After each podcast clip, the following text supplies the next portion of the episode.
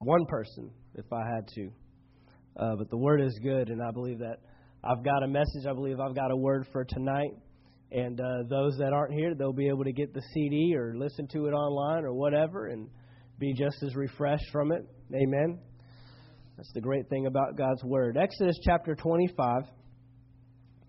And look at this in verse 8. It says, And let them make, a, make me, and let them make me, God speaking, a sanctuary. Why? That I may dwell among them according to all that I show you. That is the pattern of the tabernacle and the pattern of all its furnishings, just so you shall make it. Let me give you a little follow up. Let me tell you where we're at here. Uh, God is speaking to Moses specifically, and he has just brought out the Israelites out of a land of suffering, out of a land of slavery, out of a land of desolation, and they were under the rule and reign of another country that was putting them down, putting them under. And God sends Moses in to deliver his people out of 430 years of slavery. Goes in, draws them out, and says, I'm taking you to what? A promised land, a land that's flowing with milk and honey, a land that I promised to your forefathers all the way back to Abraham, Isaac, Jacob, Joseph, all the way down the line. And now here we are over 400 years later, and God has just brought them out. And he starts off in verse 1 and he says this. We might find this kind of offensive, but God tells Moses, remember, he's talking to a, a people that just came out of slave, slavery, that's never had anything. Their parents haven't had anything. Their grandparents haven't had anything. Their great grandparents haven't had. They've been in slavery for over 400 years. You're talking generations and generations of slavery. That's all these people have known. And the first thing God says when they get them out in the wilderness is, Give me an offering. he takes up tithe and offering right there in the middle of the wilderness. And he doesn't just ask for, you know, a dollar here, a dollar there. He asks for good stuff. Bring me all the gold and all the silver. See, what happened was uh, when God brought the Israelites out, they left with everything that the Egyptians owned. They left with all the spoils, all the good stuff. So they're not just going through the wilderness, you know, ragtag and poor and barely making it. They've got good stuff. They've got the best of the cattle. They've got the best of the food. They've got the best of the jewelry and the, the precious jewels. They have them. And so God immediately says, Take up an offering. Why? Because I want to build a sanctuary for me. And look at that again in verse 8. He says, I want to build myself a sanctuary. Why? Because I want to dwell among them. What's he saying? I'm trying to find a way to access earth and get to be with my people. Why? Because separation took place a, a, a God, a creator that created his most prized possession, has been cut off due to sin, due to the serpent that got man off. Man, uh, Adam and Eve disobeyed the word of the king. They ate of the fruit, and immediately a separation took place. A God that once walked in the cool of the day with Adam and Eve, now all of a sudden can't have that communication anymore. He can't even put his spirit in the earth. You get over to Genesis chapter 6 with the story of Noah, and he says, Wickedness is so widespread, it's gotten so bad down there, I have to pull my spirit out of the earth. I can't even be in the presence of mankind any longer. But now he's saying here, now I've got my people out of slavery. Look, we all came out of darkness. We all came out of slavery.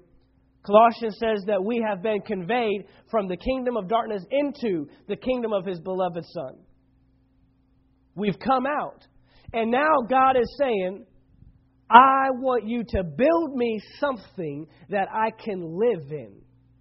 Now, I've never built a house. But I can imagine if I was going to have a house built, that, and more so my wife than me, she would have details and have a list of what she wants. I mean, if it's limitless and you're saying, we'll build you whatever you want, you just name it. Whatever size kitchen you want, whatever appliances you want, whatever kind of tile you want, whatever kind of crown molding you want to put in there, what kind of fixtures, what kind of countertops, you you you just choose. Oh man, we're building a house. Come on, everybody here wants to build their own house. Why? Because you live there. You don't want to go into a house that somebody else built according to their specifications and they're not your specifications. Right? And say, all right, I built you a house. Here you go. Well, I don't want that kind of refrigerator. I don't, I don't like this tile. I hate carpet. Why'd you put carpet everywhere? I want hardwood floors. I don't like tiny windows. I want floor to ceiling windows. I mean, you would start coming up with a list of things you would change. Why? Because it's your house, so you should get to pick the details. And so God here is saying, I want you to build me a house that I can live in and be with you. I want to be in your neighborhood. I want to be right there with you. I want you to be able to come see me, and I want to be able to come see you anytime. That's what he's saying. So build me a sanctuary. And so, Exodus chapter 25, 26, and 27, we start getting very detailed. I mean, if you didn't think God was specific about stuff, read these chapters. He's got exact dimensions, He's got exact materials. He's able to tell us what's going in. He's able to tell us what the outside looks like. He's able to give us all the defining terms of what this house this sanctuary, this assembly is supposed to look like. He's very detailed. And he says this if you build it to my specifications, I will live in it. Well, that sounds pretty simple. He tells me how to build it. I build it according to his specifications, and he will come live in it with me and dwell with me and hang out with me. That's all it takes. The title of my message tonight is Build to Suit. What does that mean? Whatever you want to do with it, you determine how it's built. And so God is saying, I have a uh, I have a sanctuary that I want built, and I want you to build it the way I tell you to build it. And if you build it that way, I will come. Right? If you build it, they will come. He's saying, if you build it, I will come. It's that simple. Everything you need, everything you want from me, it will be yours if you build this house, this sanctuary, this tabernacle to the specifications. Look at Exodus chapter 26, verse 1. And I'm going to read a few of these verses, and I just want to show you the detail that God gives. Moreover, you shall make the tabernacle with ten curtains of fine woven linen in blue purple, scarlet thread, with artistic designs of cherubim, you shall weave them. The length of each curtain shall be 28 cubits, and the width of each curtain 4 cubits. Every one of the cu- every one of the curtains shall have the same measurements. Five curtains shall be coupled to one another, and the other five curtains shall be coupled to one another. And you shall make loops of blue yarn on the edge of the curtain, on the selvage of uh, of one set, and likewise you shall do on the outer edge of the of the other curtain of the second set. Fifty loops you shall make in the one curtain, and fifty loops you shall make on the edge of the curtain, that is, on the end of the second set, that the loops may be clasped to one another. And you shall make fifty clasps of gold and, and couple the curtains together with the clasps so that it may be one tabernacle. Are you seeing the detail? He's not just saying, he's not just giving colors, he's not just giving, uh, you know, just find me some nice curtains, go down to Bed Bath and Beyond and find the best you can. No, he's saying he's giving specific parameters for the construction. And we're just talking about the curtains. you thought you like curtains. He's telling you exactly how many should be and what makes a set, and it should be on this side and this side, and then they should have this many loops and have this type of thread and these colors. I mean, he is not sparing anything. He's going all out. And you could read this all the way on through. 20, all the rest of 26, he tells you what type of metals, he tells you what type of woods. He gives you all the different direction and instruction to build whose house? His house. And since it's his house, he gets to determine what it looks like. So look at this real quick. There's, there's four things I want you to see in building the temple of God. Number one, God has a purpose for building the tabernacle. What was the purpose?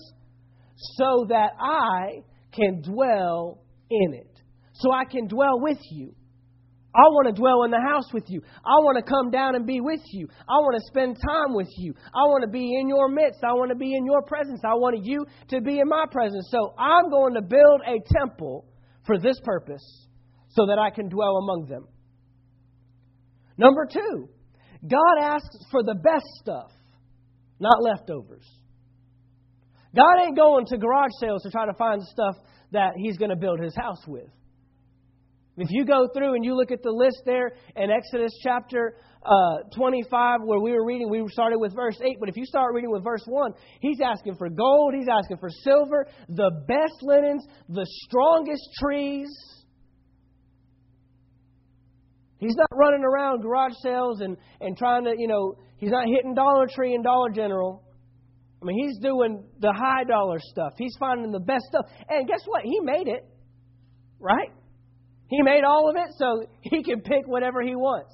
This is his house. Number three, God describes what it's supposed to look like on the outside. God tells us what the outside is supposed to look like of this temple. What does the outside do? It shows, look, your house speaks about you. The house speaks about the owner. And so the outside is what everybody passing by sees. And the outside of this house should look so great that it gives glory to the owner of the house. The one that lives in it. I mean, when you drive by a nice house, you're thinking, man, that owner, he knows what he's doing. He knows how to take care of the yard. Look at the material that he used for this. Look at how they formed this. Look how they built this thing over here. It speaks about the owner. So he even tells us what it should look like on the outside. And then one step further, God determines what is supposed to go on the inside. Now he even uh, goes on down. If you get over to uh, chapter 27, he starts talking about the altar of the burnt offering. He talks about the priests, what they should be wearing when they enter into the tabernacle. He talks about how I want the, the, the first area to be the holy place, and then even in the back, there's going to be the Holy of Holies, and then you're going to put the Ark of the Covenant back there. He's even telling us what belongs inside the house. Not just building the house, but he's also telling us how to furnish it. What it should look like on the outside, but also what, should, what uh, it should contain on the inside. And even this, he also tells us what doesn't belong on the inside. You go and you read about the priests, and uh, you learn about the priests. They the robes that they wore when they went into the tabernacle, they had to have bells on the bottom of the outfit that they wore, and they also tied a rope to their foot. And if there was any sin in the priest when he entered into the Holy of Holies, he would die instantly.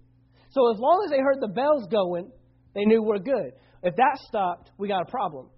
And they can't go in to get them because then you're just going to pile up a bunch of dead bodies.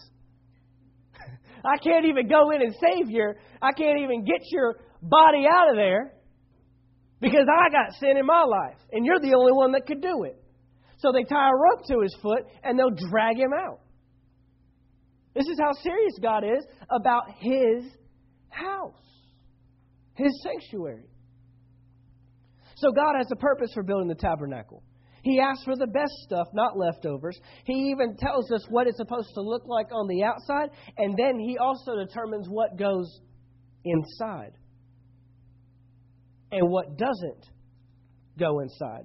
Now look at 1 Kings. 1 Kings chapter 6.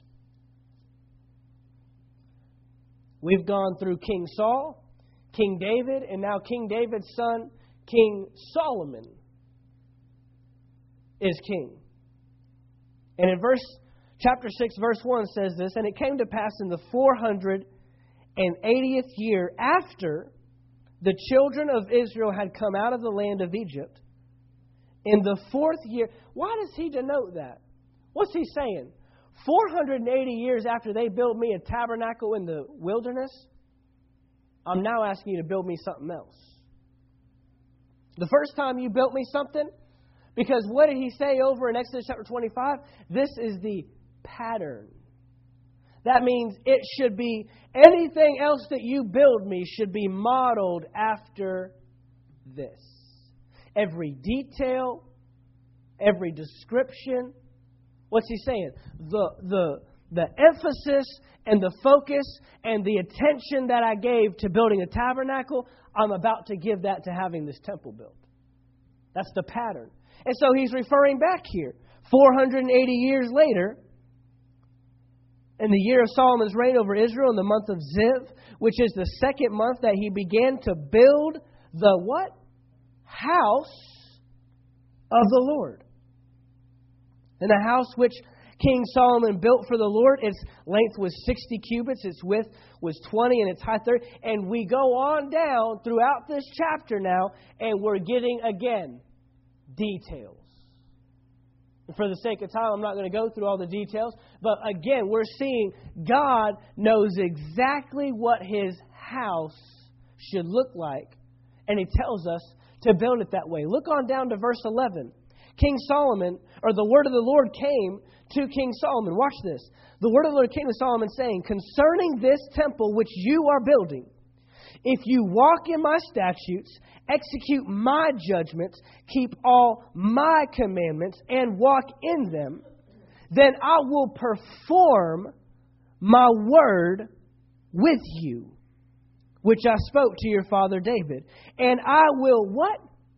Dwell, reside, live in among the children of Israel, and will not forsake my people Israel.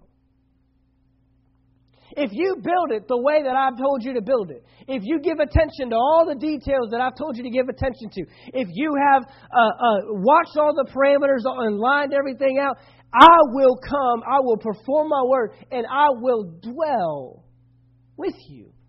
The same purpose. Build me a place that I can live in and follow the parameters just as I give them to you. Follow the directions just as I tell you. Look at First uh, Kings chapter 8. Go over a couple chapters. It describes how it was built. Even there in, in chapter 7, he starts talking about the furnishings, what's going inside.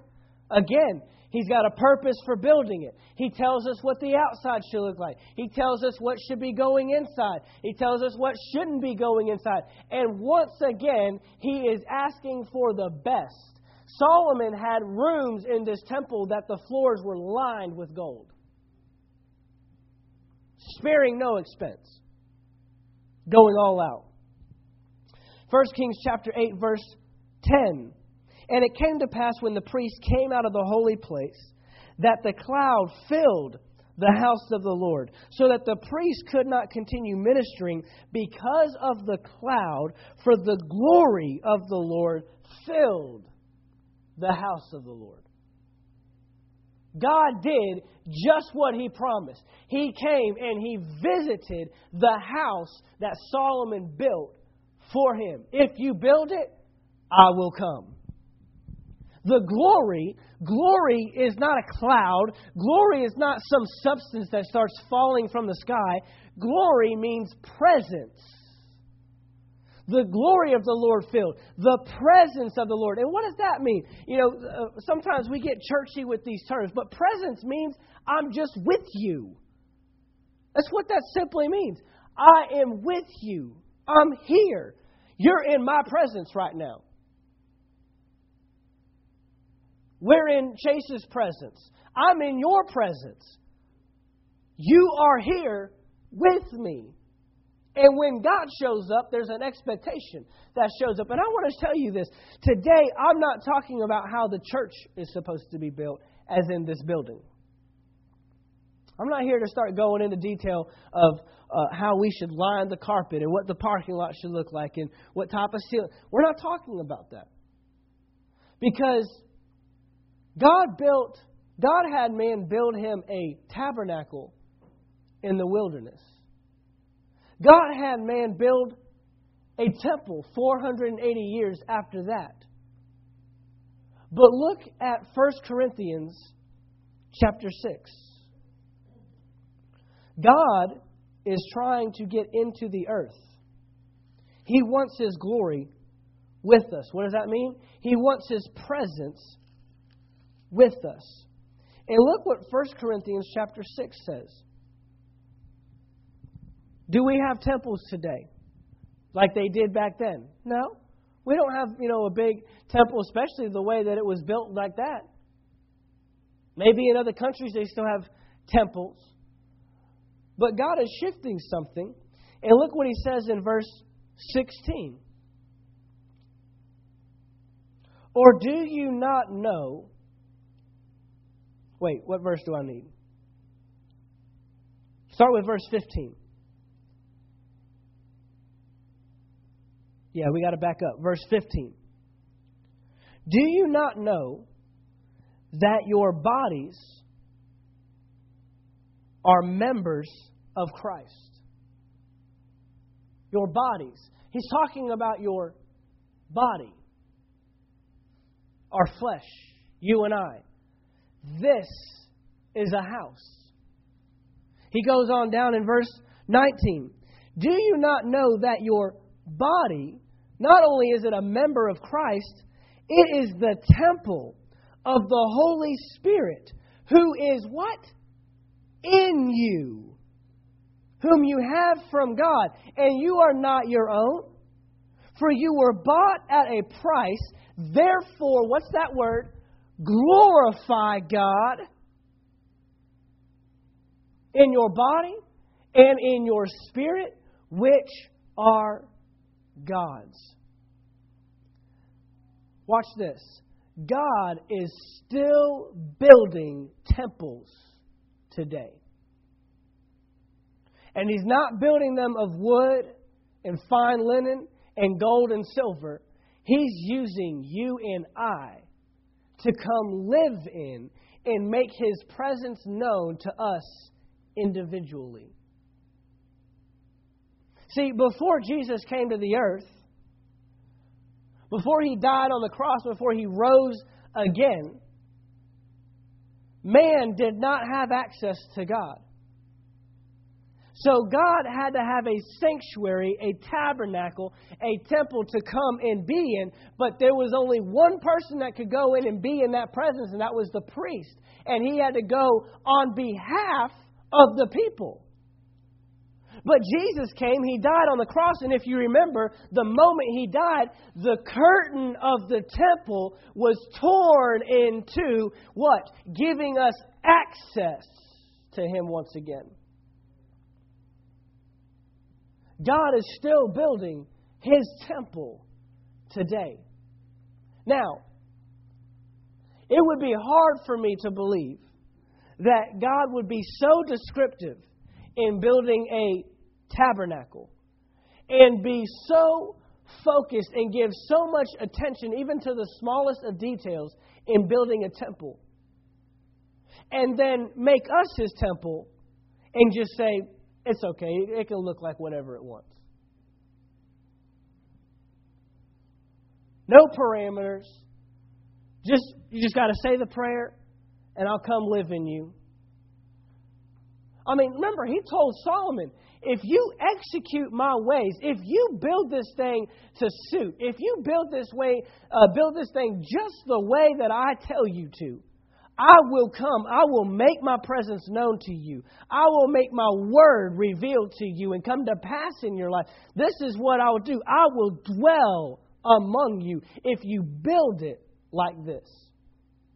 And now we get to us. You and I are this temple now. God is still building his temple in the form of you and I, but he still has parameters. He still has a way that he wants his house built. And we've got to be careful that we don't build the house the way we want it to and then invite God to our house. Because look, I might come to your house, but I might not be real comfortable. It might not necessarily be a place that I want to live in. I'll come visit and hang out. But here's the question Do you want God to just come visit you, or do you want Him to live with you and in you? That's two different things. I may visit one house, but if I'm going to live there, I'm going to have to make some changes. I'm going to have to get it to my specifications. And he's saying, I'm building my temple. You are that temple. But I am laying out the parameters. Go over to 2 Corinthians chapter 6.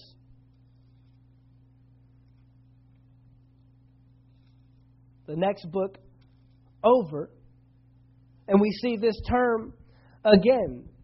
2 Corinthians chapter 6, verse 16. What agreement has the temple of God, that's you and I, with idols? For you are the temple of the living God. You are the house. You are the sanctuary. You are where He wants to make His abode. God doesn't live here. You've heard me say it many times. This is just four walls with some windows and some doors. This could be an office space. People could deal drugs in here. They could do whatever they want in here. It's a church because we come here. It's a church because the church comes here. But when we're talking about the temple of God, you are the temple of the living God, Paul is saying. Look what he says here. As God has said, I will dwell in them and walk among them, and I will be their God, and they shall be my people. Well, doesn't that sound familiar? What's he doing? He's quoting the Old Testament. God has always wanted to have communion and relationship and fellowship with His people. And now he can have the greatest fellowship that he's ever had, even greater than Adam had, because God did not live inside of Adam. He hung out with them and walked with them, but now you and I have it even greater than then. Uh, greater than then, God lives in us. Therefore, remember we said this on Sunday Therefore, when you see that word, it is there for something. It's there for a reason. Therefore means I've got to look back. Since he says that he wants to dwell with me and walk with me and, and he wants me to be his people and he wants to be our God, Come out from among them and be separate, says the Lord. Do not touch what is unclean, and I will receive you. I will be a father to you. You shall be my sons and daughters, says the Lord Almighty. And this thing carries right over into chapter 7. Look at verse 1. Therefore, having these promises, beloved, what promises? That if we build it, he will come. Let us cleanse ourselves from all filthiness of the flesh and spirit perfecting holiness in the fear of God. God has a purpose for his temple. He wants to dwell in you. You don't have to beg Him. You don't have to get on your hands and knees and pour your heart out and say, God, I want you to live inside of me. I want you to be. He wants to live inside of you. That is His desire. Number two, he's asking for the best. Just like he asked for the best in the natural, he's asking for the best from us. He doesn't want leftovers. God, I, I got 30 extra minutes here. I, I can't, sorry, God, I, I, couldn't get you in today, but tomorrow, tomorrow I'll, I'll give you. No, He wants the best. He wants the best time. You know what I hate? Is when I'm when I'm setting aside myself to read the Word, but it's not the best time, and I'm so off focus. Look, bottom line is if I'm reading the Bible and I'm not focused on what I'm reading, I'm not getting anything. But God wants the best time. God wants your most alert time. He wants that first hour in the morning. God wants the best, not leftovers. Don't give, don't put garage sale furniture in God's house. He wants the best. Next, he tells us what we should look like on the outside. And for the sake of time, I'm not going to get into all of it. But we know we've heard the fruit of the Spirit. You can, you can say it this way love, joy, peace, patience, kindness, goodness, gentleness, faithfulness, self control. That's almost like what God told Moses when he said, Now the curtains need to be like this, and they need to have five to this, and, and they need to be wrapped like this, and they have, need to have this kind. That's how descriptive God is. What's he saying? On the outside of you? Because that's fruit. Fruit's not on the inside of the tree, fruit's on the outside of the tree. And he's saying, Love, joy, peace. That's what I want the outside of my house to look like. And remember, what does the outside do? Gives glory to the owner. Love and joy and peace and patience is not for your glory. It's for His glory. When you operate in the fruit of the Spirit and you're decorating the house according to His standards, God will get the glory. Isn't this awesome? Then he tells us what should go inside the house. He says, Think on these things. He says, Watch your eyes and your ears. Don't allow just anything to come in. Right? He says, Abide in my word and let my word abide in you. What's he telling us? He says, This is how I want you to furnish my house. And what's the promise? What's the promise if I understand the purpose for the temple? What's the promise if I give God the best and not leftovers? What's the promise if I decorate the outside the way He tells me? What's the promise if I furnish it on the inside the way He tells me? That He will come and live in the temple. That's why He says here, glorify me, that I may be glorified what does that mean? That people should know God lives inside you. That's what glorified means. That means that I'm living in such a way that shows people God lives in my house. God lives inside of me. God has made his abode, his residence. This is where he lives, this is where he resides. And people on the outside know and they give glory to God and they realize you, you have God living inside of you. God is still building his temple today. God is still laying out the parameters and the directions for his temple today. God is still outlining this is what I want it to look like on the outside. God is still telling us this is the kind of stuff I want you to put on the inside of your house. I want you to build a house for me to live in, and I will perform my word like he told Solomon. I will come and live inside. My glory will fill your house. Look, where the glory of God is, there's no worry and anxiety.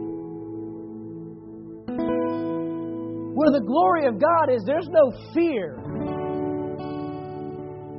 Where the glory of God is, there's no hate.